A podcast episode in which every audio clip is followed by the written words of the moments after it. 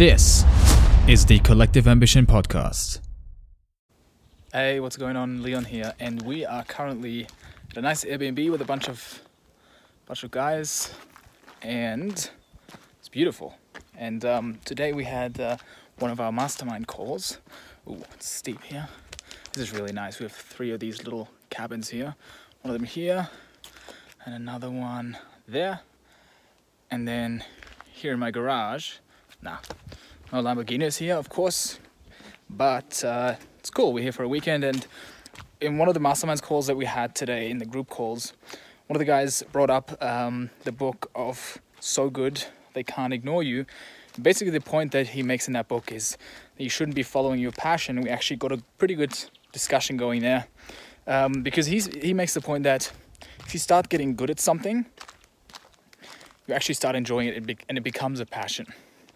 And uh, yeah, one of the guys asked, "Hey, do you agree with that?" Because he was currently getting into something that, um, or was doing something where he um, wasn't sure if he actually liked it, but he was trying it out and he was making money, and he wasn't too sure if it's actually a passion of his.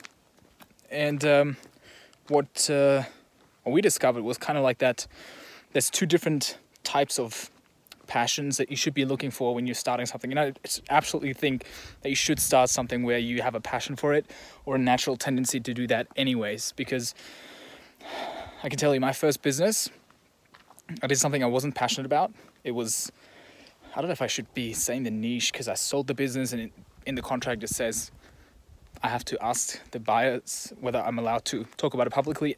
Anyways, it was a niche, a niche, a niche, a niche um, that uh, I had nothing to do at all. Uh, it was something that I will never have to do anything with. It was wasn't products. These weren't products that I was excited about at all, and the um, activities in the business I didn't enjoy them either. So there's these two parts. First of all, are you passionate about the topic that you're getting into with that business? And second of all, uh, is it something where the day-to-day activities that you do is something that complements your natural abilities and tendencies uh, being who you are being what you do best where you for example you socialize you interact with people or you are solving complex problems with your pure brain power. Whatever that might be it's different for everyone. So um, and in my first business i didn't have either. It was just horrible it's just a horrible experience. Every day was a grind, and not the cool, yeah, grind, but like, oh fuck, grind. That grind, where it was like I had to push myself, and yes, it was a means to an end, uh, and I reached that end. I sold that business for a ton of cash, and um, it helped me achieve the goals that I had set for myself, which was back then I yeah, I wanted to move back to Australia because I was forced to leave the country, had to leave my girlfriend behind, was back in Europe, and I the only way I found to actually come back was to build a business that would allow me to make money online. So uh, I ended up doing that. I achieved that goal, and um, it wasn't a pleasant experience at all. And I knew that this the next thing that I would start would be something that I'm passionate about. And um, what I realized was that I could actually start something that I'm passionate about, which is this community, this group, bringing people together. But then also it could still be a grind if I'm not doing the tasks that actually I enjoy doing. So you can start a business at uh, or get into a business or start a new project where you're really passionate about the topic of playing golf. You love golf and you want to get into that niche. There's tons of things you can do. You can go to golf events. You can become a an agency for I don't know, marketing these events. You could become an e-commerce store. Uh, you could start a magazine where you interview golf players, um, whatever that might be. But what matters is the day-to-day activities that you'll be doing in that business. And um, what I said to the guy on the call was, "Hey, if you um, if you started that business now that you really enjoyed and you love the topic, let's say it's biohacking or health, but you're doing tasks that you don't enjoy day to day, you're not gonna like it. And um, I believe it's actually better to be doing something where you enjoy the activity, but you might not like the topic that much. But if you tick off both of them, it's just boom. You you are working with a topic that you love, anyways, that you're always reading up on, that uh, you could listen to tons of podcasts, read tons of books about, and just think about when you are currently in a weekend trip on a, on a retreat with some some guys and enjoying your time. You would still think about these topics, and you're obsessed with them. But then also, secondly, are you actually doing the day-to-day tasks that you enjoy? So that, that's different for everyone. Like he actually told me that he really loves doing um, ClickFunnels stuff. He loves setting up funnels.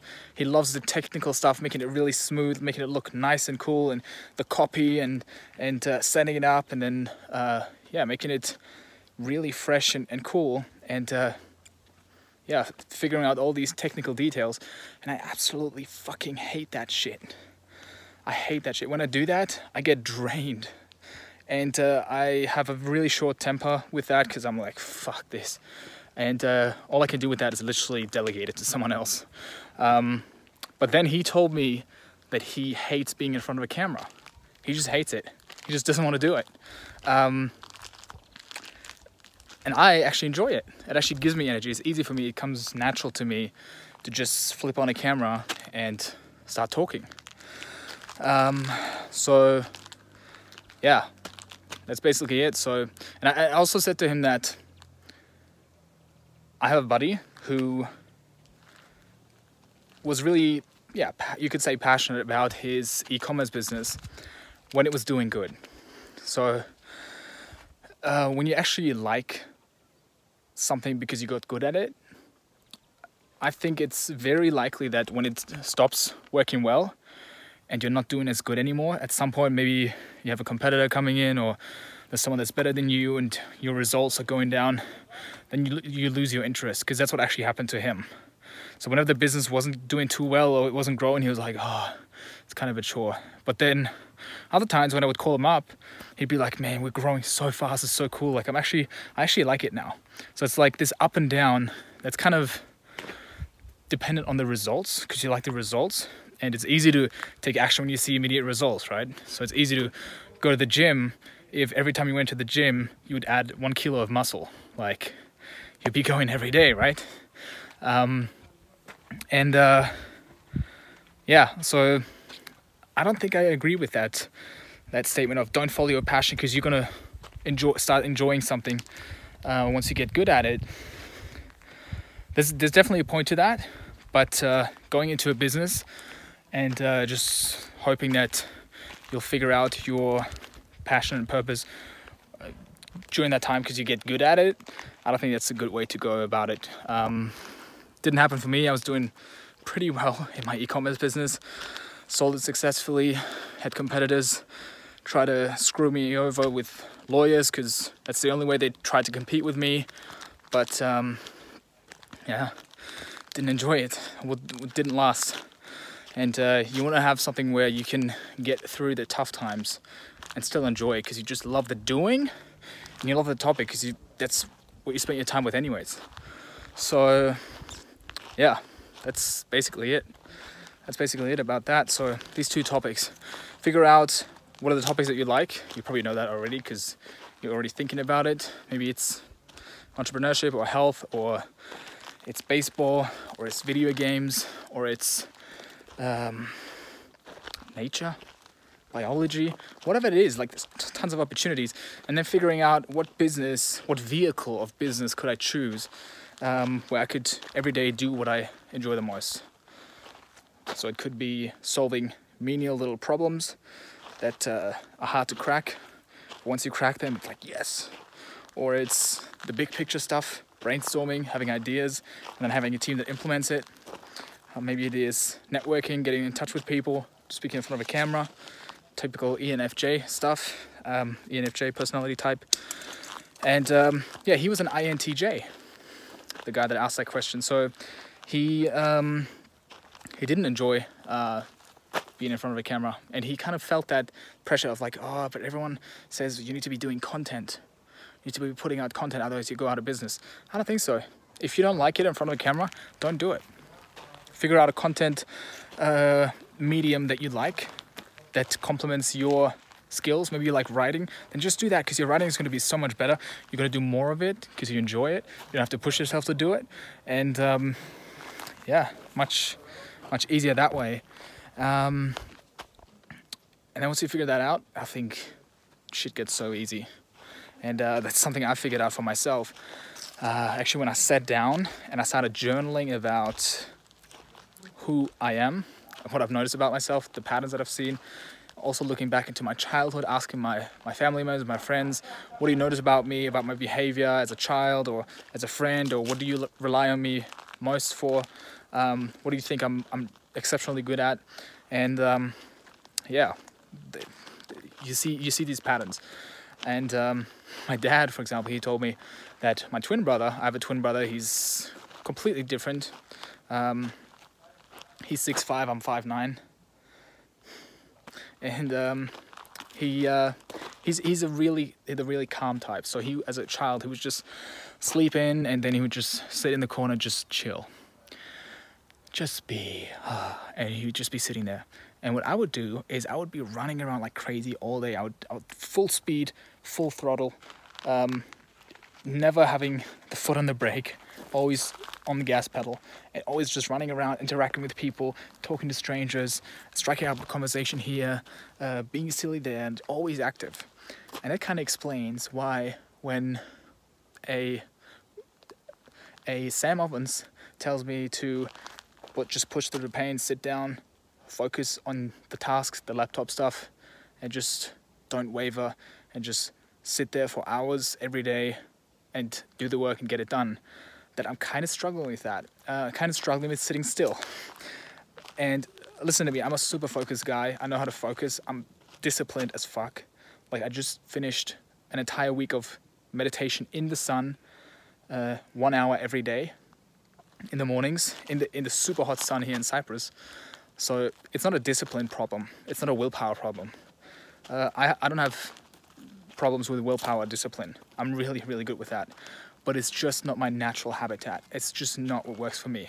So that's why, yeah, that's why we kind of said, like, in that call, like, actually, you can't listen to anyone that uh, gives you advice unless they are very, very similar to you, unless they went through same, the similar experiences than you. So for for me to tell someone, hey, just turn up the camera and just start talking, super easy.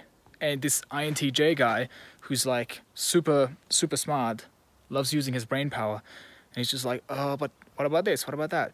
You know, it just just doesn't work. And then, yeah, basically you can learn these things. You can. Um, you can develop new character traits. I believe that, and you can. And I could, with a lot of work, make myself sit still at a, on a laptop and train myself that way. But I think it would take a long time. It would make me miserable. it would it would suck. And um, in the end, I would have what Dan Sullivan calls a really strong weakness.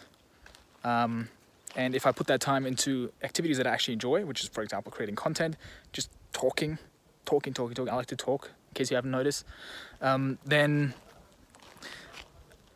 I get such a better return. I actually, it, life just becomes so much easier because I'm doing what I'm, I was kind of built for, and um, yeah, uh, uh, the results that I get are much much better because I'm already starting at such a high point, as in talent wise, that it's like oh, it comes natural to me. It's easy for me.